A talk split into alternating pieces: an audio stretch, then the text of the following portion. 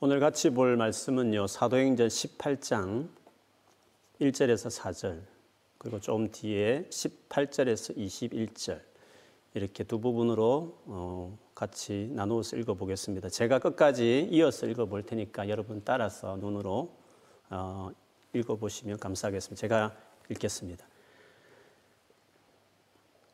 그 뒤에 바울은 아테네를 떠나 고린도로 갔습니다.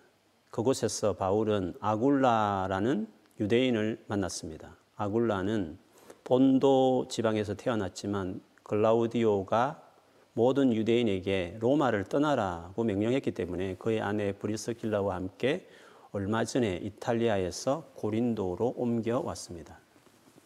바울이 아굴라와 브리스길라를 찾아갔습니다.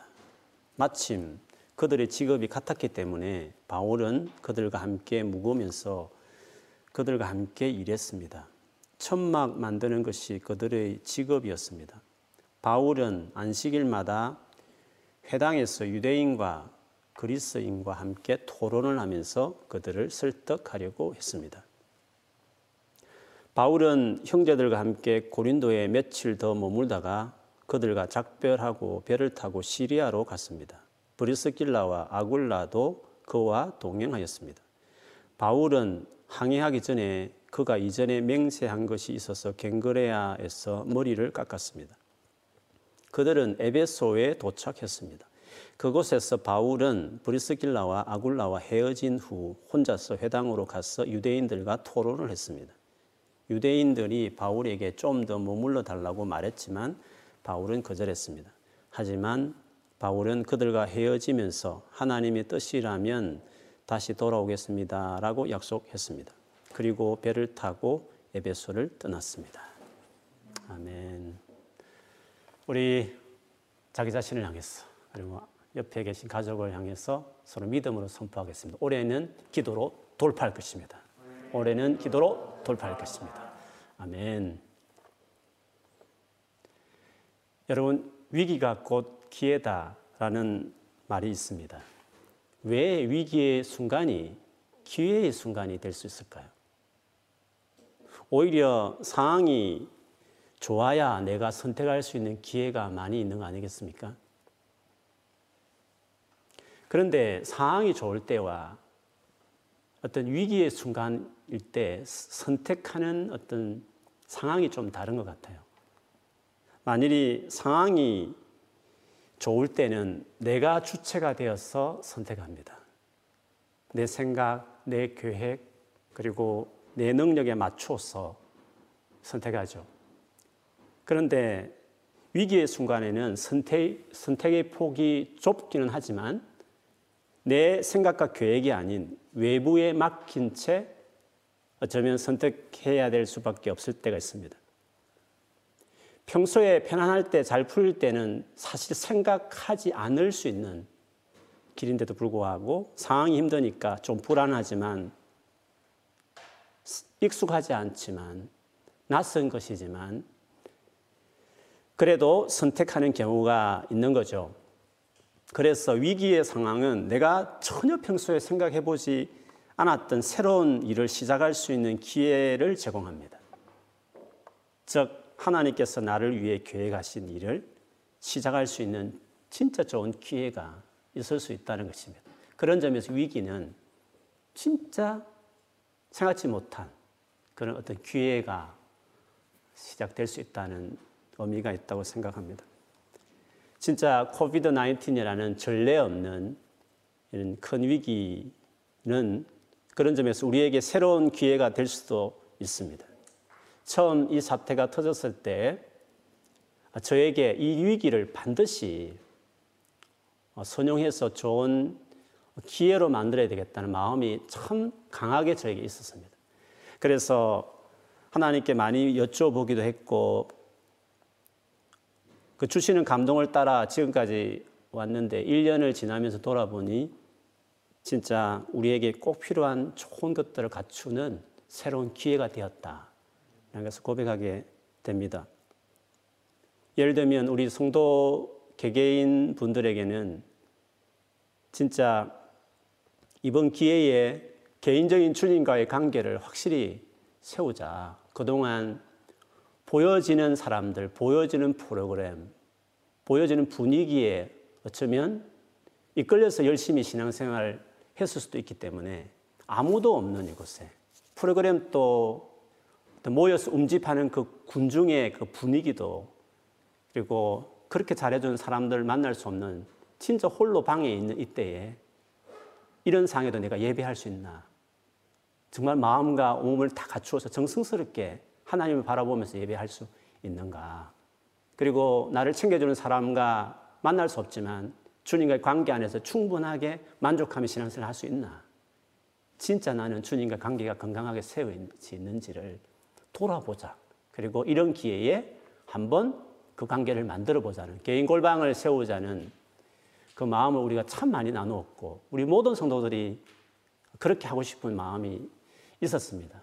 처음에는 쉽지 않았습니다. 예배도 집중 안 되고 또 모이지만 어, 또 직접 만나지 못한 아쉬움들이 많이 있었습니다. 그런데 어떻습니까? 1년의 시간이 지나가면서 지금도 여전히 힘들고 어렵지만 그래도 처음과 다르게 온라인 가운데서도 오히려 집중해서 예배하고 더 풍성한 교제와 나눔들이 이루어지는 것을 보면 이제는 상황과 환경에 그렇게 연연하지 않고도 내가 주님 한 분 붙들고 신앙생활 할 수 있는 사람으로 자라가고 있다는 그것을 생각해 보면 이것은 우리에게 참 좋은 위기, 위기가 기회가 된 시간이 아닐 수 없습니다.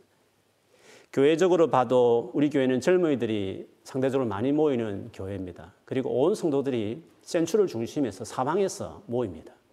가족들은 한 시간, 한 시간 반을 차 타고 올 정도로 우리는 동선이 참 넓은 많은 흩어져 있는 성도들이 있는 그런 교회입니다.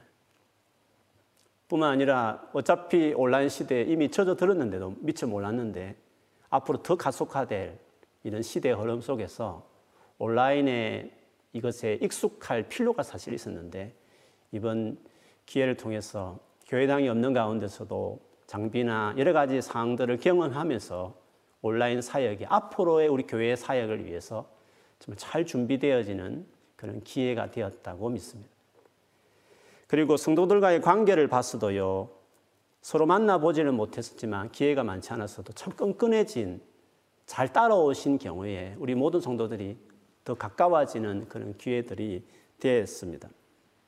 예전에 보면 출석 교인이 300에서 350, 진짜 많을 때는 400명 이상 되었던 교회였지만 이번 사태 이후에 또 많은 유학생들이 올 수 없고 또 새로 오지 못한 상황이어서 지금 한 170여 명 정도 어떤 출석으로 소그룹 활동을 하시고 계시는 것 같아요. 그렇게 보면 한 반이 줄은 그런 상태가 된 거죠. 그런데 지금 남아있는 우리 성도들이 사실 오랫도록 교회 안에 머물렀고 또 각 부서와 셀과 또 팀에서 참 애쓰고 수고했던 분들이었습니다. 그런 교회 애착이 있고 헌신했던 분들이다 보니까 이 어려운 사, 상황에서 같이 힘을 모았고 그리고 어떻게 하든 이 교회 안, 교회를 잘 지키고 세우겠다는 마음들이 하나가 되었어요. 작년부와 청년분도 셀이 아, 셀 리더들이 같이 또 공부하기 시작해 모이기 시작했고 또 그 모든 사역팀에도 열심히 해주어서 이런 가운데서도 오히려 모든 사역팀들이 지각기 새로운 방향에서 열심히 잘해주고 있는 것을 생각해 보면 정말 우리 교회가 얼마나 이 기회에 어려워서도 어, 잘 지나오면서 더 튼튼하게 그렇게 구축되었다 이런 생각을 하게 됩니다. 개인이든지 교회든지 간에 오히려 이런 위기의 순간이 우리에게는 또 다른 것들을 시도하고 세우는 기회가 됐다는 점에서 정말 위기는 이런 위기가 있었기 때문에 우리에게 또 다른 어, 기회들을 만들었고 이루어왔다라는 생각들을 하게 됩니다. 위기의 순간이 하나님께서 계획하신 새로운 일을 시작할 수 있다라는 중요한 이 교훈에 대한 또 다른 예가 오늘 우리가 보고 싶은 아굴라와 브리스글라 부부의 삶을 통해서 알 수 있습니다. 이 부부는 원래 로마 이태리에서 살고 있었습니다. 물론 그 남편 아굴라는 오늘 본문에 나오듯이 유대인이었고 고향이 소아시아 중북 쪽 흑해, 즉 터키 위쪽에 있는 동남쪽 위에 위치한 본도였습니다. 그런데 어떻게 그가 로마로 왔는지 그리고 브리스길라라는 이 이름 자체가 로마 귀족의 흔한 이름이었기 때문에 이 여인은 아내는 귀족의 여인 같았는데 어떻게 만나서 결혼했는지에 대해서는 성경에 자세히 나와지 않고 인터넷 보면 여러 가지 설들이 이렇게 쭉 나와 있기는 합니다. 그러나 이 두 사람이 결혼을 해서 그리고 아굴라 남편이 그 천막을 제조하는 기술이 있었습니다. 유대인들은 남자는 반드시 기술, 기술 하나를 익히게 교육하고 있습니다. 그래서 그 기술자로서 재능이 있었어요. 결혼한 후에 로마 이태리에서 어, 천막 제조하는 사업을 시작한 것 같아요. 나름 그 사업이 잘 되었고 안정적으로 되어갈 그쯤에 어, 이태리에서 어떤 LA 폭동 같은 폭동이 발생해요. 그 발단을 보면 유대인과 기독인 사이에 갈등이 불씨였는데 특히 유대인들이 그 폭동에 어, 주동을 하다 보니까 그 당시에 클라우디오라는 황제가요 정치력은 약했지만 앞에 아주 악정을 저지르는 전의 황제에 이어서 되었기 때문에 나라를 안정되게 평화를 원했기 때문에 그 발단이 되어서 유대인들은 그냥 다 이태리에서 나가라고 나사렛 칙령이라는 칙령을 내리게 됩니다. 갑자기 하루아침에 사업을 하는 사람이 정부에서 황제가 명령을 하니까 모든 걸 다 손을 놓고 나가야 될 시점이었습니다. 그래서 아굴라 부부가 그 이태리에서 나와서 이동한 곳이 고린도라는 지역이었습니다. 여러분 고린도라는 지역을 보시면 그 남과 북이 딱 만나는 중간 지점일 뿐만 아니라 서쪽으로 그 로마와 동쪽으로 아시아로 가는 동서로도 연결하는 아주 교통 요충지입니다. 많은 사람이 왕래했고 또 그러다 보니까 상업이 발전했던 그런 도시가 이 고린도였습니다. 그리고 2년마다 중요한 올림픽 게임 같은 경기가 있었기 때문에 천막을 판매하고 또 많은 수요가 있던 좋은 지역이기 때문에 사업가로서 최적의 장소였기 때문에 그걸 선택했던 것 같습니다. 그리고 그런 고린도에 도착했을 때 얼마 있지 않아서 바울 역시도 2차 전도를 쭉 하면서 이 고린도에 역시 도착하게 됩니다. 바울이 고린도에 도착할 때 참 많이 지쳐 있었습니다. 2차 전도의 시작이 빌립보였는데 빌립보에서 어, 감옥에 갇히고 고문을 당하는 적도 있었고요. 바로 옆 동네인 데살로니가 도시를 갔는데 거기는 그 마게도냐의 행정 도시였기 때문에 유대인들이 이미 자리를 잡아 있었고 거기서 복음을 전하다가 극렬 유대인들의 반발을 사요. 그래서 제대로 성도들과 인사도 나누지 못한 채로 밤에 도피할 정도로 가까운 베레아로 갔는데 그 베레아까지 그 유대인들이 아, 바울이 거기 복음을 전다는 소식을 듣고 찾아와서 죽이려고 합니다. 그래서 아예 그 근방에 있을 수 없어서 저 멀리 그 마게도냐 끝에 해당되는 아덴, 지금 보면 아테네로 어, 피하게 되죠. 홀로. 아테네에서도 역시 바울은 복음 열정으로 이제 전도를 하게 되는데 소크라테스의 고향이기도 하고 아리스토텔러, 플라톤이 영향이 있던 똑똑한 도시였기 때문에 바울의 복음에 많은 사람들이 호응하지 않습니다. 몇몇 사람이 믿기도 했지만 어떻게 보면 열매가 부족한 실패한 것처럼 보여지는 그런 답답한 상황, 혼자 있는 가운데 바울이 이제는 바로 인근에 있는 또 다른 도시인 고린도에 그가 도착한 것이었습니다. 그때 바울의 심정을 그 지쳐 있는 상황에 대해서 그 고린도 전서 2장 3절에 첫 경험을 이렇게 바울이 고백한 내용이 있습니다. 내가 너희 가운데 거할 때 약하고 두려워하고 심히 떨었노라. 그리고 이 고린도 교회에서 그 앞에 어, 유대인들이 극렬하게 반대했던 그 데살로니가 교회 인사도 제대로 하지 못하고 왔던 그 데살로니가 교회에 두 번의 편지를 쓰게 되는데 그 편지 쓰는 내용을 보면 그가 고린도 교회에서 어떤 고린도 지역에서 그가 어떤 상황이 있었는지를 아, 이렇게 말하는 것을 통해 추측할 수 있습니다.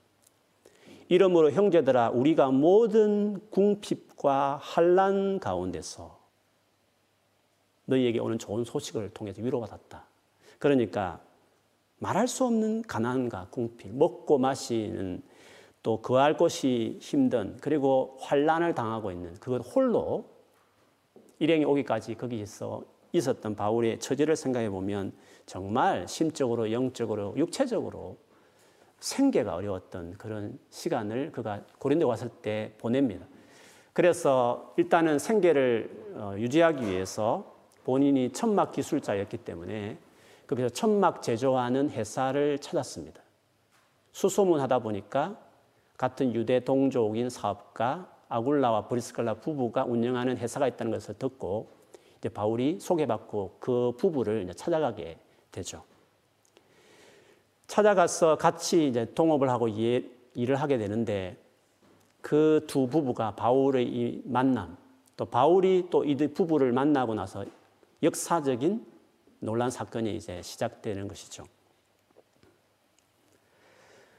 아굴라 부부는 어쩔 수 없이 정치적인 박해를 피해서 고린도에 돈 벌러 온 목적으로 사실 왔었습니다. 그가 이전에 믿었는지 아니면 여기 와서 믿었는지 이것도 설이 있지만 어쨌든 그때만 해도 사업차, 사업가로서 돈을 벌기 위해서 가장 중요한 도시인 고린도에 그가 사실 왔었습니다. 그런데 거기서 바울을 만나고 평생 그를 도와서 교회를 개척하고 성교하는 인생으로 그가 바뀌게 되죠. 마치 이전에 베드로가 물고기를 잡다가 이제는 사람을 낚는 업으로 바뀐 인생의 변화처럼 그렇게 말이죠. 그 부부는 바울을 도와서 고린도 교회를 크게 부흥시킵니다. 1년 6개월을 거기서 바울이 사역하는데요. 바울이 이제 그 사역을 2차 전도 사역을 잘 마무리하고 이제 이스라엘 본국으로 이제 돌아가려고 하는데 고린도를 떠날 때에 오늘 본문에 보면 아굴라 부부도 바울을 따라서 고린도에서 사업을 정리하고 같이 이동합니다. 이제 이들 부부의 목적은 사업이 아니라 사업은 수단이고 오로지 바울과 같이 바울을 통해 만나고 경험한 바울을 통해서 일어난 역사를 보면서 남은 생에 이제는 복음을 위해서 교회 개척하고 세우는 일을 위해서 살겠다고 이 부부가 생각을 바꾸고 비전을 가지고 출발하게 되는 거죠. 그 바울이 같이 돌아가는 길목에서 에베소에 잠시 머뭅니다. 잠시 머무는 며칠 됐을까요? 한두 달 됐을까요? 그 머무는 시간에도 바울은 해당에 가서 이제 복음을 전하게 되는데 의외로 그 해당의 유대인들이 반응이 좋았어요.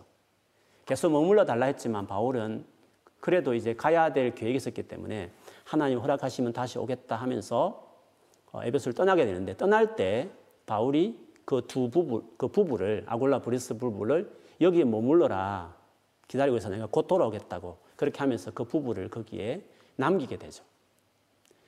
바울은 돌아갔다가 바로 어, 다시 1차 전도 지역을 순회하고 에베소에 이제 도착하게 됩니다. 거기서 다시 이 부부와 같이 바울이 사역을 하게 되죠. 그가 어, 여기서 사역하면서 이 부부와 같이 사역했다는 것을 고린도 전서에 보면 알 수 있는데 고린도 전서는 에베소에 있을 때 쓴 편지거든요. 편지 쓰면서 바울이 이 부부가 같이 있다는 것을 이렇게 표현합니다. 아시아에 있는 교회들이 그러니까 에베소 중심으로 있는 교회죠. 여러분, 즉 아가야 있는 헬라 지역에 있는 여러분에게 무난합니다. 아굴라와 브리스가와 그 집에 모이는 교회도 다 함께 주님 안에 진심으로 여러분에게 무난합니다. 이렇게 했습니다. 여기서 보면 이 아굴라 부부는 에베소에 있으면서 바울과 함께 사역할 뿐만 아니라 자기 집을 아예 교회당으로 오픈하고 어, 에베소 교회에 중요한 어떤 그 모임 장소로 이 부부들이 아예 자기 재산을 다 하나님 나라를 위해서 자기 소유까지도 어, 그렇게 내놓고 교회를 어, 이렇게 섬기고 있는 세우는 부부였음을 알 수 있습니다. 에베소에서 놀라운 일이 있었죠. 3년의 사역을 바울이 끝내고 즉 3차 전도를 이제 끝내고 다시 이스라엘 돌아가기 전에 그 앞에 전도했던 고린도와 같이 있는 빌립보 같이 2차 전도 지역을 바울이 재방문을 합니다. 그 재방문하는 기, 간이한 1년, 2년 좀 긴 기간이었습니다. 근데 그 순회하는 기간 때, 즉 에베소를 떠날 때 이 아굴라 부부도 에베소를 떠나서 어, 로마로 다시 돌아갑니다. 왜냐하면 그 클라우디오 황제가 그 부인의 독살로 아, 죽었다는 설이 있는데 왜냐하면 그 부인이 자기 아들 네로 황제를 황제로 삼으려고 그 남편을 어, 독을 넣어서 죽였다라는 요즘에 뭐 그런 설들이 있습니다. 어쨌든 그 남편이 갑자기 이제 죽임을 당하게 됐고 그래서 이제 칙령이 자연히 이제 효력이 약, 하되게 됐죠. 그래서 추방되었던 유대인들이 다시 이태리로 돌아가게 되는데 아골라 부부도 로마로 다시 이제 가게 되는 것입니다. 바울이 에베소를 떠날 때 그 전에 떠났는지 같이 떠났는지 모르겠지만 어쨌든 아골라 부부도 로마로 갔고 바울은 2차 전도 지역을 쭉 돌다가 중요한 그 선교 지역이던 처음 아, 아골라 부부를 만났던 고린도 지역에서 로마서를 씁니다. 로마에 서는 편지를 쓴 거죠. 근데 그 로마서 편지 제일 끝장에 보면 이미 로마에 가 있는 아굴라 부부에게 안부를 묻는 이야기가 이렇게 기록이 되어 있습니다. 그 내용을 보면요. 그리스도 예수 안에서 나의 동역자인 브리스가와 아굴라에게 무난하여 주십시오. 그들은 생명의 위협을 무릅쓰고 내 목숨을 구해준 사람들입니다. 나뿐만 아니라 이방 사람의 모든 교회도 그들에게 감사하고 있습니다. 그리고 그들의 집에서 모이는 교회에도 무난하여 주십시오. 얼마나 바울에게 큰 동력자였는지 아주 장하게 그 이 사람 이 부부에 대한 소개를 하고 목숨까지 내놓을 만한 부부였고 로마에 가서도 역시 그 집을 교회로 이렇게 오픈하고 사역하고 있는 부부의 이야기를 이렇게 언급하고 있습니다. 바울이 이런 이 부부를 만나고 에베소 그전 고린도 이렇게 사역을 같이 하면서 이 부부를 통해서 받았던 중요한 자극 중의 하나는 로마에 대한 비전을 바울이 가졌던 것 같습니다. 왜냐하면 이 에베소 사역을 끝내면서 바울이 무슨 말을 하냐면 로마를 가겠다는 마음을 표현합니다. 그 표현과 함께 그 부부는 로마를 갔기 때문에 그래서 아마 바울이 언제부터 했는지 모르지만 사도행전에 보면 직접적으로 언급하는 로마로 가겠다는 이 말을 이 아골라 부부와 헤어지는 에베소 지역에서 그가 하는 말이 있습니다. 사도행전 19장 21절에 보면 이 일이 있은 후에 저 에베소의 사역을 어느 정도 끝낸 이후에 바울이 마게도냐와 아가야를 거쳐 예루살렘으로 가기로 작정하여르되 저 2차 전도 옛날 지역을 재방문하고 이제 끝내는 시점이죠. 그렇게 할 때에 내가 저 예루살렘에 갔다가 후에 로마도 보아야 하리라 하고 이렇게 해서 이제 바울이 어, 예루살렘을 가게 되죠. 예루살렘 갔다 여러분 잘 알듯이 유대인들이 바울을 죽이려고 하는 폭동이 일어나고 그래서 제수의 몸으로 체포되고 2년간의 가이사르 감옥 생활도 하고 마침내 네로 황제에게 재판받겠다 해서 로마 시민권자로서 어, 항소함으로 로마로 압송되게 됩니다. 로마로 가서 그 아굴라 부부를 만나게 되죠. 2년 후에 모에미로 풀려나게 되고 바울은 자세하지 않지만 스바나로 갔다는 설도 있고요. 그러나 분명한 것은 그가 다시 그 에베소를 방문해요. 뭐 오기 전에 그레데란 섬에 디도를 떨구고 그 다음에 에베소를 다시 방문해서 거기에 디모데 영적 아들 디모데를 이제 목회자로 거기에 앉히죠. 그리고 그 위에 드로아 지역 갔다가 네로 황제의 기독교 박해 때 바울이 붙잡혀서 이젠 사형수로 로마로 압송하게 되는데 그 로마에서 쓴 서신들 중에 이제 마지막 서신이라고 할 수 있는 자기 아들 에베소에서 목회하는 디모데에게 쓴 그의 생의 마지막 서신 제일 끝에 가보면 디모데에게 그 아굴라 부부에 대한 문안을 하라고 말하는 구절이 있습니다. 디모데후서 4장 19절에 보면 브리스가와 아굴라와 오네시보로의 집에 문안해 주십시오. 그러니까 이 부부는 로마에서 바울이 무예문이 풀려나서 선교를 할 때 다시 동행하는 겁니다. 그래서 에베소까지 가가지고 디모데가 목회하는 것들을 끝까지 도와주는 이 일을 했다는 것을 이렇게 알 수 있습니다. 그렇게 보면 바울은 어, 평생에 그의 사역에 제일 중요한 역할을 했던 부부가 이 부부였다고 말할 수 있습니다. 이 부부는 그의 인생에서 가장 큰 위기의 순간에 어떻게 보면 모든 사업을 내려놓고 도망치듯이 고린도로 와서 새롭게 뭘 일구는 그 어려운 위기의 순간에 바울을 만나게 되고 그저 돈을 쫓던 사람이었는데 이제 이 만남 이후에 복음을 위해서 모든 삶을 드리는 인생으로 바뀌게 된 것이었습니다. 바울 역시도 가장 사역이 힘들고 지쳐있을 그때에 이 부부를 만나고 큰 위로와 동역자가 되어서 평생에 어디 가든지 곁에서 목숨을 걸고 자기를 위해서 헌신하는 동역자의 삶을 살았다는 점에서 큰 만남이 아닐 수 없었습니다. 어쩌면 그도 골통 유대인이었기 때문에 전혀 전 세계를 향한 선교의 꿈을 가지지 못할 수 있었는데 로마 출신의 이 부부를 오랫도록 동행하면서 로마에 대해 가야 될 필요성, 로마를 거쳐서 전 세계 복음을 전해야 될 그런 마음을 그들을 통해서 아마 얻게 되었을 것이에요. 하나님이 또 비전을 주시기도 했지만 그러나 그 모든 비전을 이루는 과정에서 이 부부의 역할이 얼마나 큰가 하는 것을 이런 식으로 짐작할 수 있습니다. 여러분, 우리 역시도요, 살다가 보면 진짜 어려운 순간을 만날 수가 있는데 그때가 가장 의미 있는 새로운 일이 시작될 수 있다는 사실들을 적어도 예수를 믿는 살아계신 하나님을 섬기고 따르는 우리들은 그 소망을 반드시 가져야 합니다. 어려운 시기에 하나님은 정말 중요한 사람들을 이렇게 만나게 해서 그 길을 열어가시게 되죠. 저의 삶을 돌아보도 가장 외로웠던 청소년 시절에 그것 때문에 친구가 교회 가자 하는 건면이 귀에 들어왔고 교회를 가기 시작했고 그 이후에 많은 사람들을 만나게 하셔서 여기 런던까지 와서 이렇게 멋진 여러분과 세계 선교의 꿈을 우리 시대의 선교를 끝내버리자. 죽기 전에 주님 재림하을 보자고 외치고 그런 것을 꿈꾸는 그런 사역들을 하고 있습니다. 그렇게 되기까지 저의 삶을 봐도 이렇게 인도하기까지 중간중간에 만났던 하나님 보냈던 많은 아굴라와 브리스길라 같던 부부들이 참 많이 있었습니다. 오랫도록 같이 지내면서 교제했던 분들도 있었지만 사실 한두 번밖에 안 만났던 사람들인데도 이런 여정에 큰 역할을 했던 분들도 사실 있었습니다.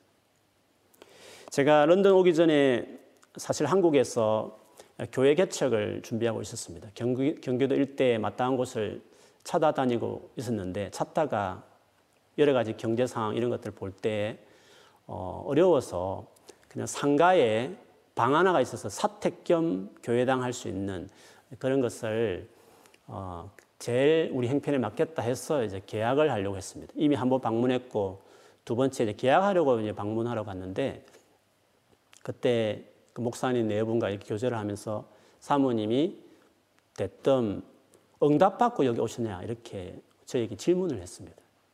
그 교회는 이제 부흥을 해서 인근 다른데 넓은 곳으로 이제 교회당을 옮기고 있었고 그래서 지금 예쁘게 아주 카페처럼 꾸며놓은 교회였는데 그 교회를 누가 좋은 분이 오셔서 애정을 가진 교회당이니까 좀 인도해 줄 수 있는 그 목회자를 찾고 있었던 것 같아요. 당신들은 가야 되기 때문에 빨로 적당한 사람 오면 계약 맺고 가면 될 건데 사모님이 대뜸 응답을 받고 오셨냐 이런 질문이 어, 우리에게는 의외였습니다. 사실 재정이 맞추다 보니까 그 교회를 택했고 그만한 곳이 없었어. 그냥 어떻게 보면 그냥 생각하기에 뭐 그럴 것 같다고 하나님 뜻인 것 같다고 이렇게 모호한 가운데 어, 그곳을 이제 선택해야 될 시점이었기 때문에 확신을 가지고 말할 상황은 아니었습니다. 그러자 그 사모님이 응답받고 오시라고.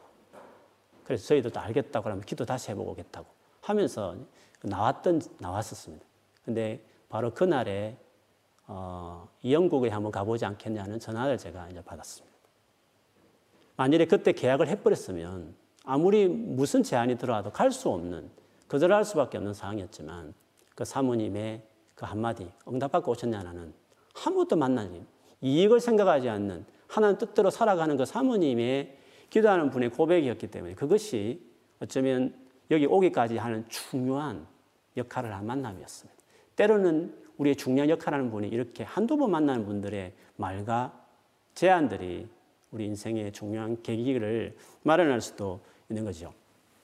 런던에 와서도 처음에는 쉽지 않았지만 아골라 부부 같은 좋은 성도들을 보내주셔서 1년 만에 자립하고 그리고 정말 교회 이제 선교를 위해서 도시 안에서 선교할 수 있는 꿈을 꾸는 그런 교회가 될 수 있도록 하나님께서 도와주셨습니다. 이런 은혜는 지금 또 어, 우리 교회에 계속되고 있습니다. 코로나 바이러스 사태에도 서도에 말씀드린 것처럼 교회가 내적으로 단단해졌고 제가 작년 2026년 재정을 마무리하면서 놀랬습니다. 그 전 연도보다도 더 재정이 많구나. 그래서 진짜 하나님이 이거는 교회를 지켜주고 있었구나. 이런 생각이 할 만큼 참 감사한 시간이었고 더 책임감 있는 어, 그런 마음을 가지게 됐습니다. 여러분, 여러분 지난 삶을 한번 돌아보십시오. 우리 젊은 형제자매들은 아직 인생을 많이 살지 않았기 때문에 어, 이런 부분이 좀 오해할 수 있지만 그래도 돌아보면 우리의 여정을 인도해 주신 하나님의 손길이 반드시 있습니다. 어떻게 내가 여기 런던까지 오게 됐나? 어떻게 여기서 내 공부하고 일하고 있나? 그리고 어떻게 이 남자, 이 여자를 만나서 결혼을 이루어서 내가 여기서 어, 가정을 이루어 살고 있나? 곰곰이 생각해 보면 위기의 순간같이 보였는데 그것이 새로운 것들을 계획하고 시도하게 되어져서 오히려 새로운 내 삶의 중요한 어떤 시작을 하게 된 일들도 아마 있을 수 있습니다. 바울과 아굴라 부부의 만남처럼 그런 모든 가정에서 하나님께서 보내신 귀한 사람들이 여러분에게도 있을 것입니다. 지금 이 코비드 19 상황이 언제까지 계속될지 이 일이 끝나더라도 세상이 어떻게 변하게 될지, 후폭풍이 어떻게 몰려올지 우리가 모르지만 설사 전혀 생각지도 못한 위기의 순간이 우리에게 닥친다 하더라도요, 오늘 우리가 계속적으로 보았던 이 하나님의 말씀처럼 하나님이 오히려 이 가운데서도 나를 위한 새로운 일을 시작할 절호의 기회를 만들고 계시다는 것들을 믿어야 되고 그리고 그 소망하는 사람들이 돼야 될 줄 믿습니다. 이 일이 있기 전에 그전에는 세상적으로 그냥 그저 잘 나가는 거, 성공하는 것들이 목적이었지만 어떻게 그것들이 막히고 생각대로 안될 것처럼 보여지는 이 위기의 상황에 도리어 미닝풀한 하나님 나라 일을 생각하게 하고 또 하나님을 관계를 더 깊이 맺어가는 시간을 보내어서 어쩌면 이 위기가 내 인생의 제일 중요한 새로운 시작을 하게 하는 일이 될 수 있는 것이죠. 그래서 남은 이 코비드 19, 이 팬데믹 상황 가운데는 진짜 이런 일을 계획하시고 계시는 그런 샘문을 열어주실 하나님 앞에 나아가서 오래 머물고 그분 이름을 부르고 찾으면서 기도로 돌파하여서 돌파해서 뚫고 지나서 아예 쭉 가버리면 우리 인생에 진짜 새로운 삶을 살게 되는 그런 기회로 우리 모두가 만들어야 될 줄 믿습니다. 이번 카페 토크 때 여러분 만나셔서 지난 여러분의 걸어온 삶에 대해서 나에게는 이런 삶이 없었는지 한번 생각나는 대로 나누어 주는 시간이 되었으면 좋겠습니다. 내가 어떻게 이 전공을 택했는지, 어떻게 런던에 와서 일하고 살고 있는지, 그리고 나에게 이런 아볼로 부부와 바울 같은 만남은 없었는지, 이 코비드 19 가운데서 내게 새로운 마음을 주신 건 없는지, 그래서 내가 새롭게 꿈꾸고 있는 것들은 내게 없는 것인지, 크거든지 작든지 간에 서로 나눈다면 아마 그 나눔 속에서 마냥 어렵게만 보였던 우리 형제 자매들이 같은 조언들이 다시 믿음과 소망을 갖는 시간이 될 것이에요. 그리고 나눔을 가지고 같이 기도하고 그리고 먼 후에 또 우리가 만날 기가 되었을 때 정말 하나님께서 그때 그 시기에 꿈 있는 교회에서 우리의 그 만남과 고백들을 통해서 놀라운 일을 했구나라는 것을 간증하는 그런 일들이 있게 될 줄 믿습니다. 오늘 그런 놀라운 기대와 소망을 가지고 기도하고 또 이 상황들을 기도로 돌파하는 저와 여러분 되기를 주의 이름으로 축원합니다. 아멘.